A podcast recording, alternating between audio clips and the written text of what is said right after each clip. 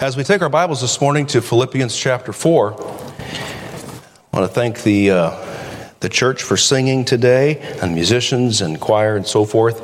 It's a blessing to sing together with you. And uh, we sing together to teach ourselves, he said, speaking to yourselves in psalms, hymns, and spiritual songs. And now we turn to the most important part of any service, and that is the reading and focus on the words of God. Uh, we always have visitors here, and we're grateful to have each of you. And, uh, and the visitors and the members are all at different stages in their spiritual journey. And uh, we will we will be going through some things that will apply to people who have been in Christ for years and years and years. And it will also, in some places, speak specifically to those who are not yet in Christ. The scripture uses the term born again. And if you are not born again, I want you to listen carefully uh, at that moment. It's not called being a Baptist or becoming a Baptist. There's a distinction between religion and receiving the righteousness of Christ. That's what it means to be in Christ. It means I'm going to heaven, not because I'm good, but because Jesus Christ is good, and He made the way, He made the way for me to go. And so when you hear that, um, perk your ears up because it'll help you uh, to understand what Christ is going to do for you. Now, we've been, we've been going through Philippians here, and we, we continue. Philippians teaches us how to have the mind of Christ, how to have joy through the mind of Christ, no matter what the circumstances might bring. Let's look at chapter 3, and we're coming to chapter 4, but we're going to start in chapter 3. He says in verse number 14 of Philippians, he said, I press toward the mark for the prize of the high calling of God in Christ Jesus. That was his mindset, Paul the apostle. And then he says, Let us therefore, as many as be perfect, remember, not sinless, but perfect in Christ, be thus minded. And if anything ye be otherwise minded, God shall reveal even this unto you. Remember, it's about how to have joy through the mind of Christ, and the mind of Christ is broken down for us throughout the book. What is the mind of Christ? But if I wanted to have the mind of Abraham Lincoln, what would I get? The mind of Benjamin Franklin. The mind, you fill in the blank of a person that you respect and admire. Who would it be? All right? Once you know who that person is, how would you have their mind? It means to think like they would think. And that's exactly what God intends for every believer to think like Jesus Christ thinks. And he says, we're not all at the same place. He said, but God can reveal even those things where we're otherwise minded. He can reveal even those things to you. Nevertheless, he says in verse number 16, even though there are some who are not otherwise minded, nevertheless, whereto we have already attained, let us walk by the same rule, let us mind the same thing. Now, that is important. Uh, that phrase and that concept of thinking thinking after Christ, thinking the thoughts that Christ would have, not just that, but thinking alike. Thinking alike. Well, why do we even have to have a message on thinking alike? Well, if you, if you didn't know that there are Baptists in the Bible, let me show you in chapter 4, verse number 2. I beseech Euodias and beseech Syntyche that they be of the same mind in the Lord. Now, these are two ladies who are in the church there at Philippi. And if, you, if it helps to, to maybe relativize it a little bit for you, um, Syntyche, they say, is actually connected maybe with the, with the name Cynthia. All right, so if that helps you to kind of think of, you know, who names their daughter Syntyche? Well, obviously no one here, but in Greece it was a popular name, and, uh, and Euodias as well. And he says, I beseech these women that they be of the same mind. Did you see the sa- that, that same mind thing there in chapter 3, verse 16? Several times through the book, he talks about thinking the same thing. Thinking the same thing. Why? As humans, I don't know what it is, but we just have this way of thinking differently than other people. And, uh, and here in America, we pride ourselves on that. And there's nothing wrong with thinking your own thoughts and having your own understanding and going for that. But it somehow seems to end up in some kind of a scrap. There have been some monumental rivalries in American history. Uh, notably, Alexander Hamilton and Ellen Boone. Ellen Boone. Does anyone remember Got Milk? Anybody? Am I the only one here? Okay. Remember Got Milk? the commercial. Remember, there was one where, where it was the guy was supposed to, he had the name, he was supposed to say the name Aaron Burr. But because he had just eaten a peanut butter sandwich, he couldn't say it. And he would say, oh, uh, he couldn't say it. And it was like peanut butter was stuck, his tongue was stuck. And so milk came to the rescue and helped, helped him clear up his mouth so he could say Aaron Burr. Now, I don't know why that came to my mind, but, uh, but maybe it was just to help you kind of look and feel sorry for me for once. but but uh, you know, you know, those guys were not friends. They were, they were bitter enemies. In fact, uh, it came down to a duel. Remember that? And finally, uh, you, Alexander Hamilton was mortally wounded in that duel, one of the last duels in American history. Now, we don't fight with uh, duels anymore, we fight more with words today. And, uh, you know, there's been some pretty, even going back to Thomas Edison and uh, Tesla, Nikola Tesla, they were, they were bitter enemies. Let me read you some of the stuff they said to one another. Here's what Edison said Mr. Tesla is better at discovery than he is at invention. He has some novel ideas, but he is very lacking in common sense. Now, these, these guys were colleagues at one point, and now they're starting to lob, you know, these bombs over the fence at one another. Tesla could give as good as he got. He said, Edison seems to be more adept at making a fortune from his inventions than actually inventing things. If he applied himself to original creation, he might really accomplish something. Well, man, you thought Edison was great. Tesla, not so much. He didn't think he was.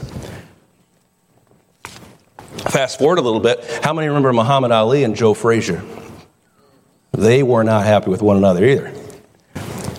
They had this rivalry going inside the boxing ring and outside. They were, you know, and Muhammad Ali was, you know, he he was a great boxer, but he also had a big mouth. He said, this is what he said: Joe Frazier's so ugly he should donate his face to the U.S. Bureau of Wildlife.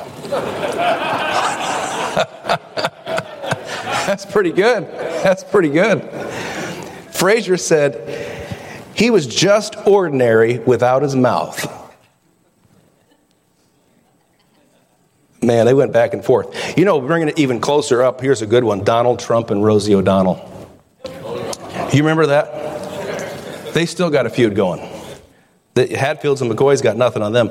Trump said, Rosie O'Donnell is disgusting, both inside and out. If you take a, you never wonder what Trump's thinking, he always tells you. If you take a look at her, she's a slob. She talks like a truck driver. She doesn't have her facts. She'll say anything that comes to her mind. Rosie, Rosie, there's a reason why he could say this and get away with it because Rosie could give it as good as she got too. She said, "Donald, I appreciate it was it was uh, Mental Health Awareness Week, and he had said something about it, you know." She said, "Donald, I appreciate you noting it's Mental Health Week. You clearly need help. I want you to know you can get better." it was great. Back and forth, back and forth, back and forth. And you know, it's, it's hilarious, it's funny, and it, the further we get away from it, the funnier it gets. Um, you know, the further we get away from Hatfield and McCoy, it becomes this meme in our culture, you know, and it's, it's really funny. But it, in the middle of it, it's, can, it's nasty. It's nasty. And I don't know, there's several things I don't know about this rivalry, this feud, whatever you want to call it, between Euodias and Syntyche. Uh, I don't know what caused the difficulty, how they got on different pages. I don't know how intense the fighting was. I mean, I don't know if the cat claws came out or not. Um, you know, when, when women fight, they, they start pulling hair. Something has, there's a connection with hair. Hairbrushes come out, you know, sometimes, and uh, curling irons and just throwing things at people and claws. How do I know this? I have eight sisters. So at least uh, my, my you know, what, what little they were allowed to fight growing up, um, it can get nasty. And it's always uncomfortable for the opposite gender to watch. It's uncomfortable for the ladies to watch the men get mad. It's uncomfortable for the men to watch the ladies fight. And it's like we can't, like, we don't understand what's going on in their mind. But boy, when it's guy versus guy, we get it. There's blood in the water, right? We, we get it. And I'm sure that the ladies understand it as well. But the truth is, though, we don't even know that they were fighting. It doesn't say that they were fighting. What does it say? He says, I beseech these women that they are that they be of the same mind. Maybe the Lord was just being gracious in how he put it. I know the Lord's been gracious to me in my life. And uh, he's, he's certainly gracious to uh, believers. He does not, oh, he doesn't tattle he doesn't tattle. You ever find that? God, God lets us tattle on one another, but aren't you glad He doesn't tattle on you or me? He's a gracious God. All we know is that these women thought differently. Their minds were not on the same page.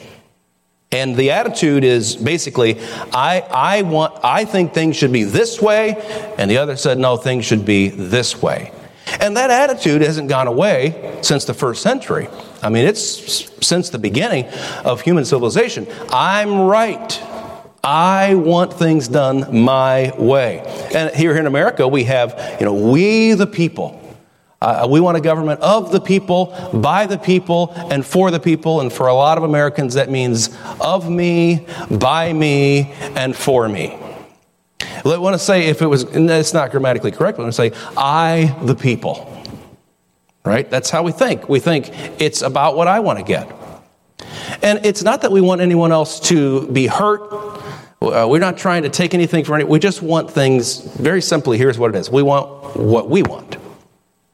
And then we're surprised that other people want the same thing. Not what we want, but what they want.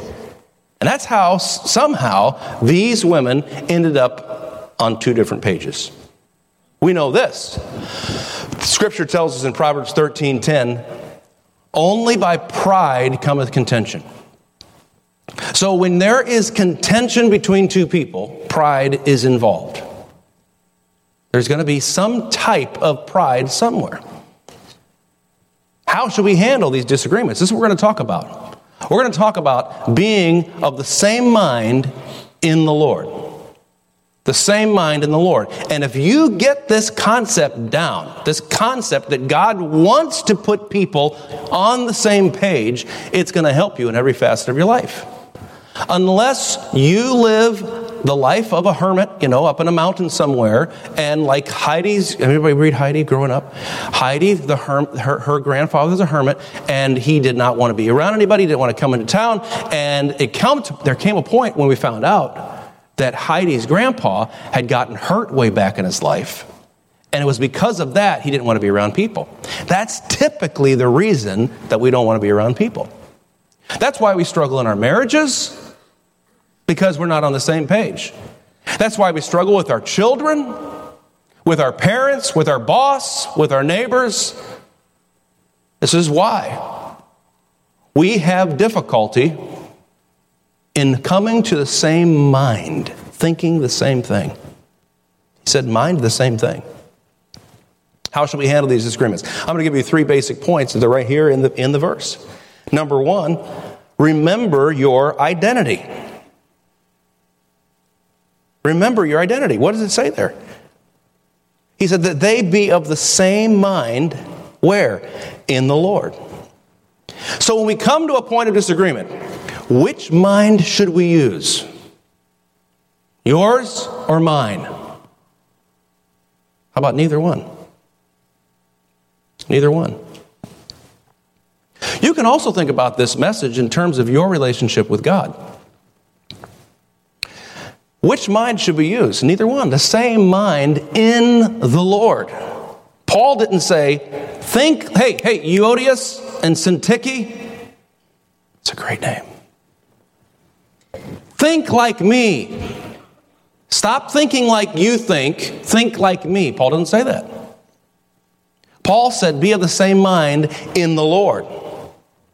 In the Lord. Well, let me ask you this question How does a fellow get in the Lord?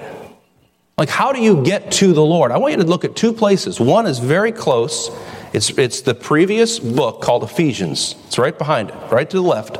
And then one is way in the back, uh, middle of the Bible, in Isaiah. That's not the middle, but it's close to the middle. Isaiah 53. So we're going to go to Isaiah 53 first. 53. And look at verse 6. Then we're going to go to Ephesians. This is how you learn the Bible. You flip back and forth, and you start out and you know nothing about it. You know nothing about it. You're completely lost. And then you start picking up a little bit of this and a little bit of that, and that's all you do for the rest of your life. You add a little bit, add a little bit. That's how you learn the Bible. Isaiah 53, look what it says in verse 6. All we like sheep have gone astray. We have turned everyone to his own way. And the Lord hath laid on him the iniquity of us. Do you see the pronouns there? All we, like sheep, we have turned everyone to his own way. You see, the thing that's so interesting is when people say, I want to be my own person, I want to be different, they always link up with another group of people just like them. You ever notice that? You go into the average high school, you're going to see that. You're going to go into the, uh, college, your, uh, your group, anywhere there's groups of people and they have a choice, uh, they end up, the birds of a feather flock together. Right? And that's what he's saying about sheep here. He said, All we like sheep, everyone has gone to his own way. Well, I've got my own ideas about God. I've got my own ideas about, about the Bible, my own ideas about religion, and my own ideas just about the world in general. I have my certain take that I have, my perception, my own. It comes from my blend of street smarts and personality. Look what it says there in Isaiah 53, verse number 6. All we all we, like sheep, we have turned everyone to his own way. That word right there is the crux, is the foundation, is the root of the problem. His own way. Now, here's what I'm going to tell you about how you get in Christ. Everybody has his own way, her own way to live their lives. You do what you can. You try to be good or you try to, you know, freshen up your life a little bit, try not to be a jerk. And, you know, I guess you're supposed to be a really great person if you haven't killed anyone, right? People say, I never kill anybody. Congratulations. Good job on not killing humans. That's amazing. You're a really great person for not killing people. Isn't that crazy? Well, I, have never, I've never, you know, stolen anything. Be careful on that one. the Lord, the Lord's got a, a, much higher bar than we do. You mean you never put a mask on and have robbed a bank? Like that's a whole lot different, you know, than than robbing people's time, uh, stealing things from from their cubicle at work, from their locker at school, from your sister's dresser, you know and just take stuff. You're in the in the store, man. They got millions of dollars. I could take what, little something. It's not gonna, right. That steal time from the company, all that kind of stuff. See, every man has his own way. So what's interesting about humans is this: your way that you're going is bad. But you got to understand. Let, let, me explain my way.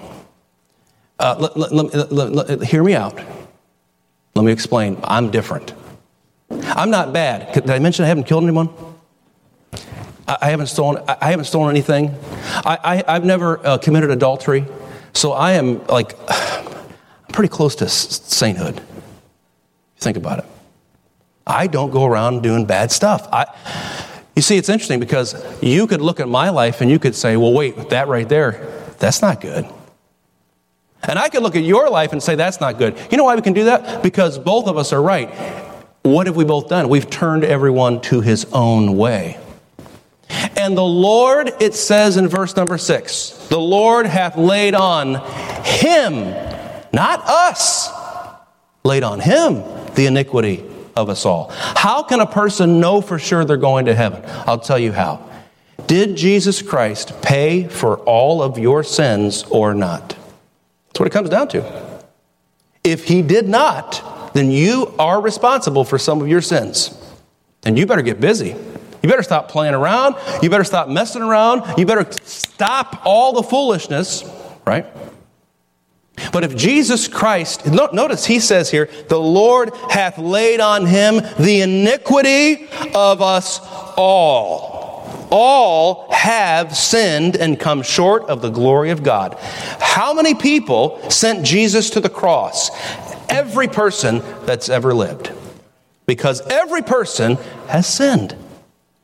Well, who defines sin? Yeah, I think you know the answer to this one. The Baptist Church doesn't define it. The Catholic Church doesn't define it. The Lutherans, the Presbyterians, the Charismatic, the Pentecostals, the Assembly of God, the Mormon Church, the, the, the, uh, the Baha'i faith, the, the, the Buddhists, they don't, no one, you know who defines sin? God defines sin in his book. And God says, The soul that sinneth, it shall die. It is appointed unto men once to die.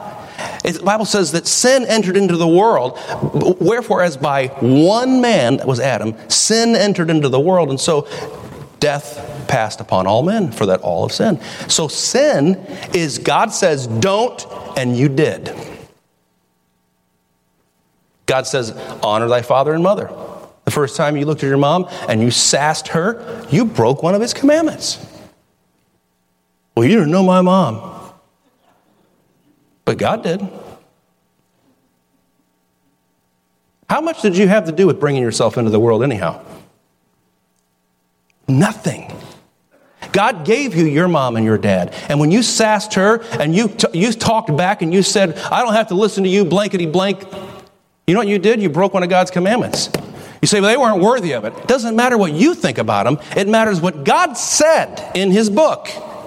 Thou shalt honor thy father and mother. Now, we could go down, it's amazing. People say, I'm going to live by the Ten Commandments. You couldn't quote them if you had to. With a gun to your head, you couldn't quote them. How are you supposed to live by the Ten Commandments if you don't even know them? Am I, is that unfair? I think it's very fair. You got to at least know what they are in order to keep them, right? If you don't know what they are, how can you keep them? You say, man, you're starting to make me feel like I'm really bad. Absolutely. How bad? Really bad, so that God the Father actually punished Jesus Christ for every cuss word that you and I ever said. Every time we ever lusted in our minds towards a woman that did not belong to us. Boy, that's shaving really close today. Hey, every time we said, I don't care about what they want, I care about what I want. You know what that is? That's hating your brother in your heart. The Bible says if you hate your brother, you have the heart of a murderer. Now, maybe you didn't have the opportunity to murder. I can tell you this if push came to shove, like it did with the first brothers, Cain and Abel, and you couldn't get what you wanted because he was in the way, you'd kill him in a heartbeat. How do I know that? Because I know my own heart. Well, I would never. Well, I'm happy to tell you, I'm glad that you didn't do that, but there's nine other ones that you got to take account of. You see, what happens is this we look at ourselves and say, Well, I have my own way, and she has her own way, and that's just the best thing. Let's just not talk. The less I see of her or of him, the better. And that way we can get along. But the problem is, you are just like the sheep in Isaiah 53. You've turned everyone to your own way, and that is not the way God wants you to go. And so God had to punish, He was going to punish you for it. But if He punishes you, you're, go, you're going to go to hell for eternity with no hope whatsoever. Say, man, this makes me feel uncomfortable. Imagine what Jesus felt when he died for your sins. When he died for my sins, he hung naked on a cross, nailed like a bug to a cross. That's what Jesus did for you and for me. So when we talk about how how could God ever hold me accountable? Listen, you can't you'll never find a God with that big of a heart who hates sin so much that he will put you in hell for eternity, but he doesn't want you to go there, so he allows his own son to die for you. That is the nth degree of hatred and love in one person in one place, the cross of Jesus Christ. So when we talk about how do you know for sure you're going to heaven, man, forgive me if I don't trust what a man says. I've known too many men. I know myself. I trust the Word of God. He said, I give unto them eternal life, and they shall never perish, neither shall any man pluck them out of my hand. With religion, here's what religion says. Well, all of us know that there's a scale in heaven. When we get up there to heaven, God's going to weigh your good works and your bad works. Listen, guys, I'm not trying to be unkind. That ain't in here. It's not in here. Okay, so the scale is out.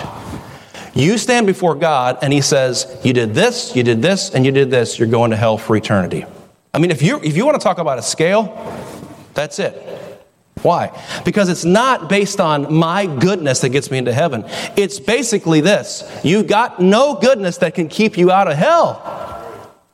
The opposite of what we think. So, what am I supposed to do? Well, the scripture says right there in 53 6, did you see it? The Lord hath laid on him the iniquity of us all. So let me ask you, do you think God's fair? Do you think God, God is just? He couldn't be God if he wasn't. Do you think that God, having put all of your sin on Christ, that he's now going to come back and demand you to pay for it? No way. God is just. He's not going to double the fine just because he's mad. He said the fine was placed on the Son of God, the Messiah.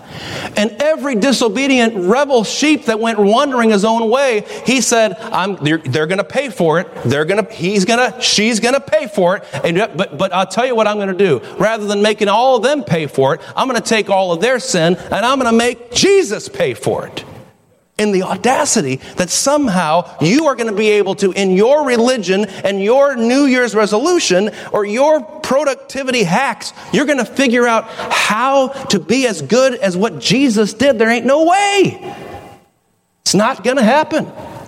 In fact, it's a smack in God's face to say, God, I know what Jesus did and all, but I think if I if I were to just add a little something, maybe I could like get baptized, or I could stop, you know, smoking, or I could stop sleeping around and stop boozing it up all the time. And well, I think if I just kind of clean my life up, I'll feel better about myself. Well, you may indeed feel better about yourself. And by the way, that's all sin. Get it out of your life. But if you think getting rid of that stuff somehow equates you with what Jesus Christ did on the cross, you're sadly mistaken. That is the only payment that, number one, God recognizes as sufficient. Sufficient. Why? Because he was the ultimately innocent sacrifice. Even if I paid for my sins, what am I going to do with who I am as a person? What kind of a person sins knowing that it's wrong? That's my old nature. That's who I am in my flesh. Jesus Christ never sinned, and yet he paid for my sin. That's the perfect sacrifice. I'm pointing back to an imaginary cross, if you're wondering. I always, I always picture a cross up here for some reason. And, and, and, and the cross is where Jesus Christ made it possible for every person in this room right now to be with him forever. Why? He was God in the flesh. He had the power to come back from the dead after he was killed for your sins and mine. That means he's God. And he said, I give unto them eternal life. If it's a gift, you can't earn it, you can only receive it. So we start with being in the Lord. How does the person get in the Lord? Now we're going to go to Ephesians chapter 1. Back over to where we were in Philippians, but right before then is Ephesians chapter 1. Look what he says in verse 3. Ephesians 1, verse 3. Water timeout, please. Blessed be the God and Father of our Lord Jesus Christ who hath blessed us with all spiritual blessings in heavenly places. Where, church? In Christ. Verse 7 In whom, who's he speaking of? Christ. In whom we have redemption through his blood, the forgiveness of sins, according to the riches of his grace, not the riches of my grace and good works God forgave me according to what Jesus did, not according to what I did for God. Look at verse 13. Here's the sequence, if you're wondering. In whom, that's in Christ, ye also trusted when? After that ye heard the word of truth. What's that? The gospel of your salvation. All right, so you, you, you, you hear it. You hear what? Jesus Christ died for sins, he was buried, and he rose again for our justification, proving that he was innocent of the charges and he could forgive you and I for our sin. Okay, that's the gospel. You hear that and you believe it. You don't just believe that it happened in, in history, you believe, and it did happen in history, but it's not just that. You believe that Jesus died for you individually.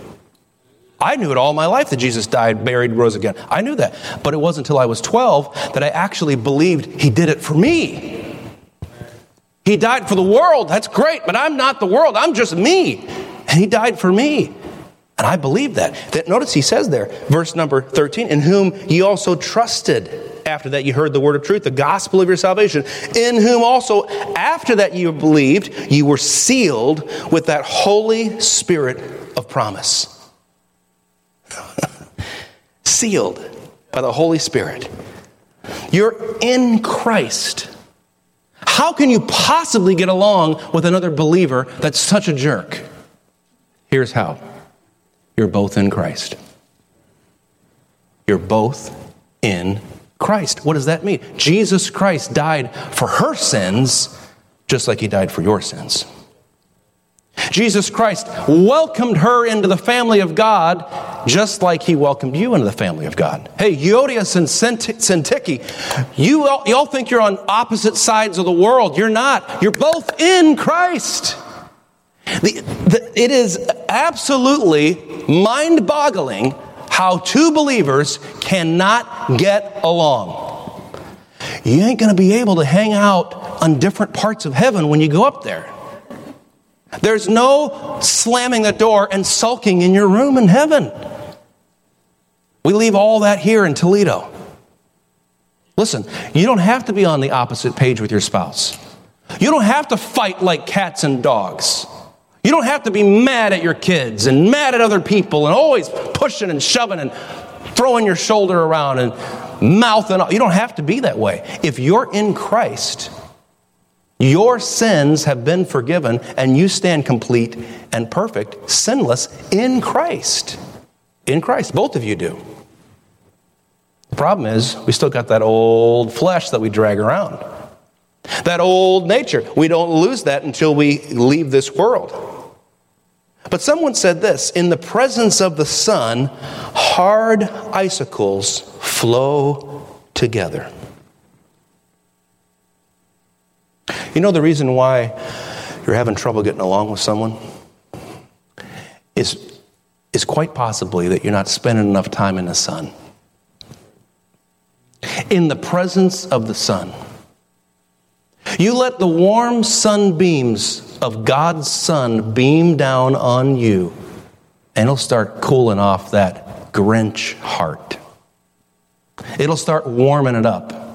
It'll start taking that, that icy heart and it'll melt it. You see, the first thing you've got to know is that you're in Christ. Do you remember when you got saved? We call it getting saved. The Bible says, uh, believe on the Lord Jesus Christ, thou shalt be saved. Now, I'm not, I'm not talking about knowing that Jesus died on the cross and was buried and rose again. I mean, that's kind of a common thing to know. But do you remember the day where you put your faith in Christ as a finished work, not as a down payment?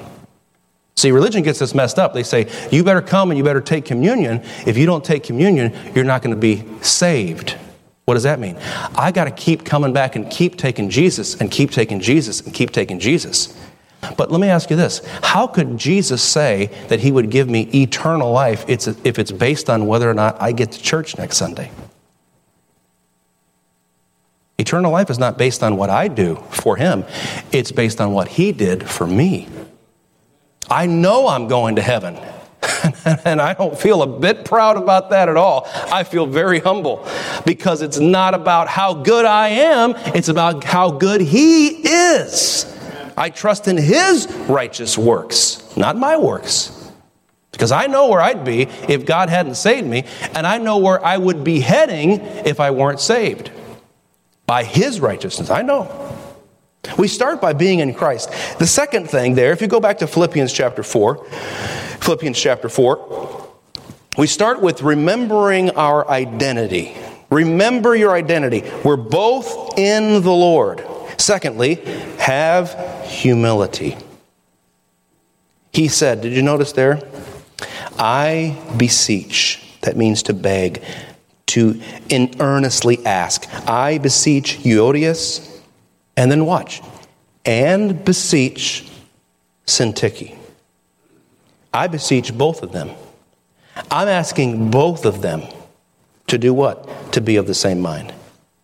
And humility, notice here, it's not, hey, y'all, stop it. You, you, ever, you ever had that when growing up? I, I, I had it growing up when, with my family, uh, and, and then I had it with my own kids growing up. There comes a point where the temperature's just rising, things are going crazy, and you're finally just say, hey, cut it out. Sit up straight. You know, you get in their face. Listen to me, and you start speaking monosyllabically. Listen very carefully to me. You know, what is? You're sick and tired of people misbehaving. And so you drop the hammer. And uh, boy, I remember that growing up. And boy, I gave as good as I got to my kids.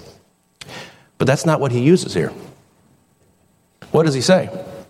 He said, I beseech. I'm asking you, Euodias, and I'm asking you, he uses beseech both times. I'm asking you to be of the same mind. You see, that humility with which Paul asks them is the same humility that helps us to be of the same mind. We have to adopt that mindset of humility. You can't be forced to comply. Humility is a voluntary pain that we bring on ourselves in order to honor God. This is for believers now. If you're not in Christ, this does not apply to you. But if you're in Christ, this is what humility is. Humility, humility, humility is a voluntary pain that I bring on myself. It can be dangerous to humble yourself to people. Have you ever noticed that? People can be nasty. And maybe you're afraid to humble yourself because of something that's happened in your past. Maybe it's pride. Maybe you're stuck where you are thinking that I don't have to say, I'm sorry, I don't have to apologize. But humility is voluntary, it comes from a willing heart. Because of the results of sin, because of infection, it really burns when you humble yourself. True humility ought to sting a little bit. True humility. I don't know if you were like me when I was growing up. You get a cut or something, and my, my mom would come and she would pour, what did you pour in there? Peroxide? Is that right? Is it hydrogen peroxide? What, what, who, who decided that that was a good idea? You ever, you ever, it's like, well, they say it's fizzing, so that means it's working. You know, I'll tell you what it means. It's acid that's burning the inside of my body. Right? You pour, now I understand it's supposed to clean it out and, and, and it helps and everything. And I think that's, that's good. We want that. But you know, that's, I just think about that. How do we know it's working? Because it hurts. How do you know you're being humble? Because it hurts. See, fake humility doesn't hurt at all. Fake humility is, no, brother, brother, brother brother. I'll tell you a story one, one time years ago. Had this guy that for whatever reason he, would, he, he was just trying to get in my head and get in my head and get in my head, and it was working. And one day I got so mad at him. And I just kind of went off at him and I said, Man, what are you doing? Why don't you leave me alone? Why did you keep bugging me? You keep blah, blah, blah. And I started going after him. And I felt badly after that, you know? And so uh, I went back to him and, and I said, Man, I'm sorry for what I said. I'm sorry for being, you know, so harsh to, towards you and everything. And you know what he said to me? He said, Jonathan, I will grieve over this. Grieve. Why? Because I brought you to this point. I will grieve. I was like, give me a break. give me a break. You know what that was? It was fake humility. Fake humility. Truth is, he pushed me knowing what he was doing. He brought me exactly to where I want. I played along with him like a, like a fool, and then he got to play super Christian at the other end. Right? That's not humility. Humility is when you don't have to, and nobody can make you, but you decide you're gonna, and it hurts. This is the reason, by the way, we don't reconcile. Because it's very difficult for me to be in a vulnerable state and come to my spouse and say, I want to apologize to you for what I said. Because everything in me is saying, but I'm not the only one that did wrong in this situation. I think we can all agree. I think what I did was here, what you did was here. Right? That's what I want to say. You know what humility says? I'm going to talk right now about what I did wrong. And I'm going to humble myself, and I'm not looking for retribution. I'm not looking to even out the scales and somehow make you pay by pretending to be humble. Are you following me? He said, Be of the same mind in the Lord. You see, everybody's afraid that maybe somebody else is, is getting away with something. So you can see Euodia sitting here going, Yeah, but if I take a step towards the Lord, where does that leave her? Remember, this is what Peter said about the Apostle John, John 21. Lord, and what shall this man do? Right? The Lord just prophesied how he was going to die. And he's like, I'm dying, I'm going to the cross. What about John? He's just sitting there. Came up with some kind of a death for him. Right? As humans, that's what we want to say, as believers. You know, you, you, ever, you ever get punished by your parents and you know your sibling was somewhat involved, maybe they were in the same county at the same time, and you're like, they ain't getting away with this. Hey, they were there too. She did it first, right? We all do it. You know what humility is? Humility is me forgetting about what God needs to work on in her life and walking up and saying, Lord, I want to let you know that I'm wrong. And then walking over here and saying, I want you to know that I was wrong. Now, how can I do that? She's wrong too. You're of the same mind in the Lord. I'm not doing it for her sake. That's fake humility. I'm doing it for his sake. He, he, he forgave me, so I can forgive you. Hey, he paid for sins that were not mine. So maybe it stings a little bit when I apologize to you. That's okay. This is how we get on the same page and be of the same mind in the Lord. So, number one, remember your identity. Number two, have humility. And then number three, and lastly this morning, choose unity. Choose it. He says here, be of the same mind. Do it. You have the power. You have the power to choose to be of the same mind. Look back in chapter 2, verse 2 of Philippians chapter 2, verse 2. He says, Fulfill ye my joy, that ye be like minded, having the same love. What's this infatuation? With people doing the same thing and having the same love, being of one accord, of one mind. Let nothing be th- done through strife or vainglory, but in lowliness of mind. Let each esteem other better than themselves. What is this? In, why is he always talking about doing it all the same way? And think, here's why. Let this mind, verse number five, let this mind be in you, which was also in Christ Jesus. The problem with American Christianity today is that we all want Jesus to take us to heaven, but until we get there, I want to do my own thing. I want to, I want to, I want to live my own life. I want to have a church that's exactly the way I want it to be. I want everything in my life to just be custom fit. Why? We're used to, I mean, go to Chipotle, I want it double wrapped. I want both beans. Customize. You're not a restaurant if you don't customize in America. Right? I go to the store. Hey, no, I want it in XXXXXXXXXX. You fill in the blank. Small or large, whichever one. No, no, I don't want just one size fits all. I want it exactly like I have in my mind the perfect life. And I will not be happy until I get that. You know what the Lord says? I, you can't fo- you can have that if you want, but you can't follow me and have that. You can't follow Jesus and have a customized, sweet life. I mean, you, you really can't. How do I know that? He just said, verse number five, let this mind be in you, which was also in Christ Jesus. He had the perfect life in heaven. Everything was according to his liking. He was worshiped, and what did he do? He humbled himself and became obedient unto death, even death of the cross. Listen, the Lord is calling all of us Laodicean Christians in this wicked, dark age in which we live to deny ourselves and take up our cross and follow him. You know what that means? You're not going to feel happy 24 7. It's going to be hard. Following Jesus is very difficult to the flesh, to the flesh. In Christ, I can do all things. I can do all things through Christ, which strengtheneth me. Christian, I'm not asking you to just give a little bit to Jesus. I'm asking you to give everything to Jesus your clothes, your movies, your house, your kids, your job, your money, everything to give to Jesus. It's not a popular it's not a popular message, but my friends and family, there is no way you can truly preach the Bible unless that is the message you preach. That is, that is precisely what Jesus Christ required of his disciples. And is what he calls each of us to. You know what we do?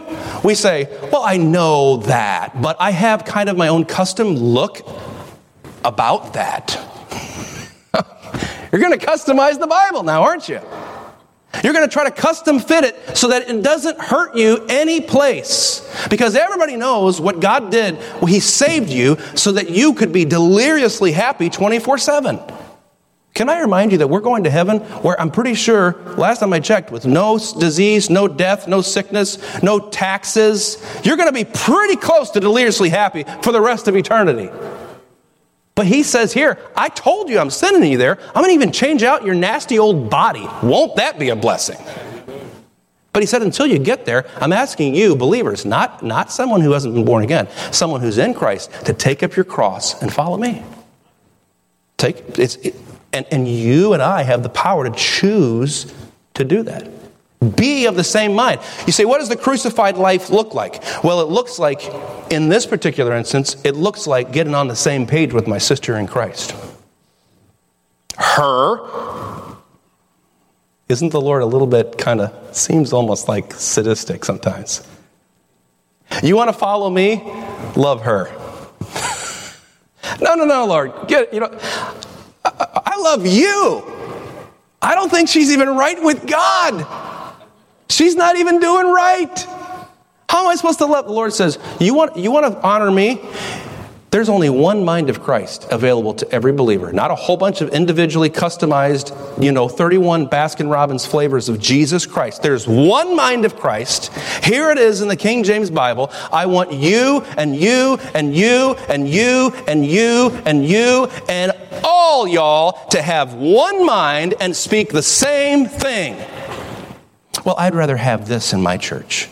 Well, I'd rather go there and have this. And I just like, listen, there's different strokes for different folks. I do believe that. There's different types of churches.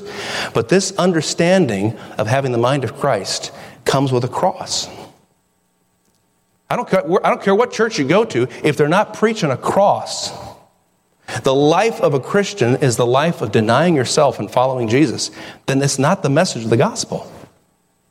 The message of the gospel is Jesus gives you eternal life, and from here until the time you leave, you are to live the life that honors Jesus Christ. And we get squirrely about that. You know why? We don't trust God. We don't believe that even though Jesus got raised from the dead, He's not going to help us. If I give my life up, what am I going to get? Where's my 401k? If I, if I give my heart to Jesus, Will I ever get married? Will I ever get that new house and new car? If Jesus wants you to have it, you will. See, it's a life of total self denial, and there's no way for you to get on the same page with other brothers and sisters in Christ until you recognize that the mind of Christ is how you're going to get there. Humbling yourself. You find common ground. Where? At the foot of the cross. I want you to take your Bibles to chapter 1.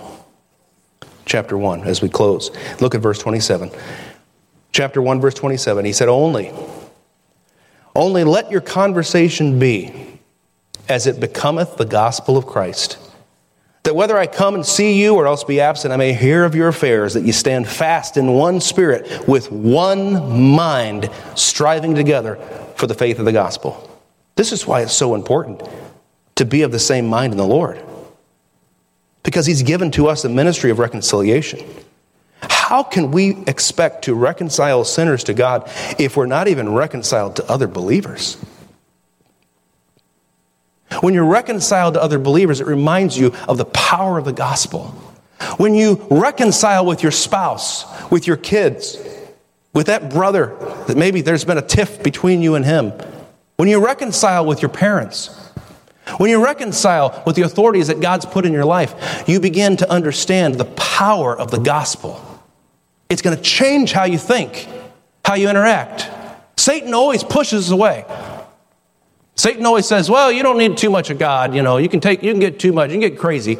You know, he always pushes us and isolates. You know what the Lord does? He brings us in. He pulls us together. Satan will lie to you about me. He'll lie to me about you.